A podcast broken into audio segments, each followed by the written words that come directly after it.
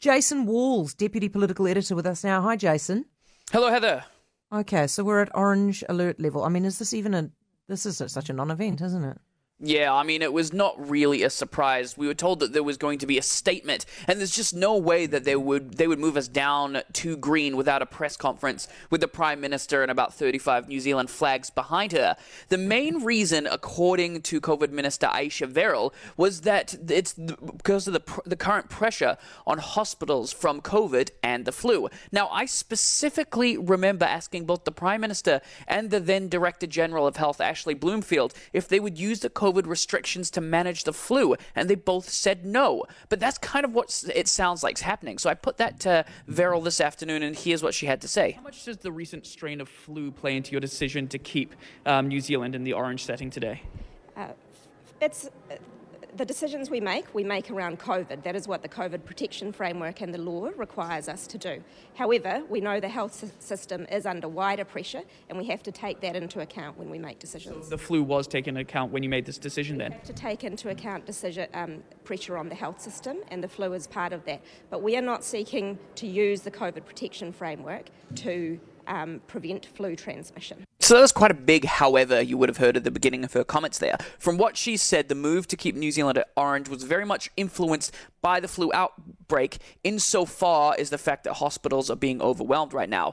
In addition to this, Verrall says that it's highly unlikely that New Zealand will be in the green setting during the winter months. Meanwhile, the government's providing about 30,000 child-sized masks to schools for kids each week, and it strongly encouraged them to be used in the classroom, but she didn't go as far as saying that the government would mandate their use. Um, Jason, Nanaia Mahuta reckons that the Russian troll farms are spreading misinformation in New Zealand. What does she think? Where? where? What does she accuse them of?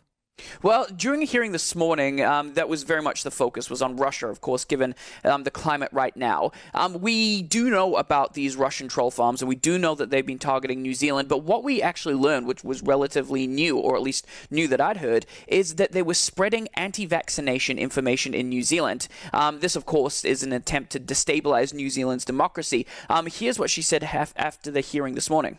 Could you just elaborate on the issue that we were talking about in the minute, at the beginning about these uh, Russian troll farms spreading the COVID misinformation? How concerning is that?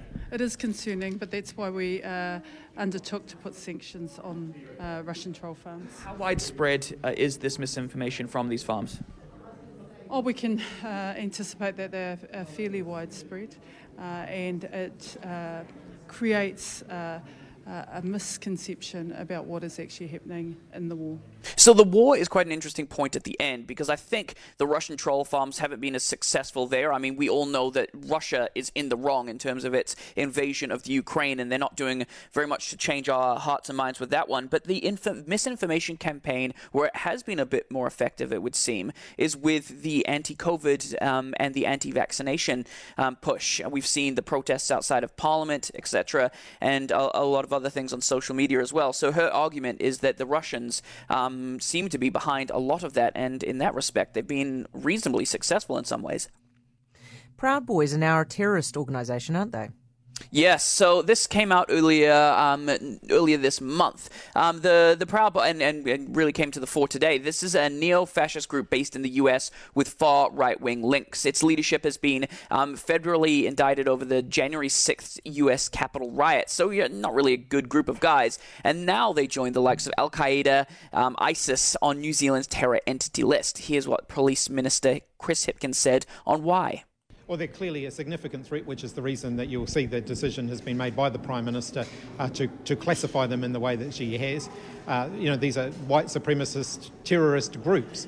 Uh, and don't, we don't believe, and I don't think New Zealanders believe, that uh, any New Zealander should be enabling and supporting them.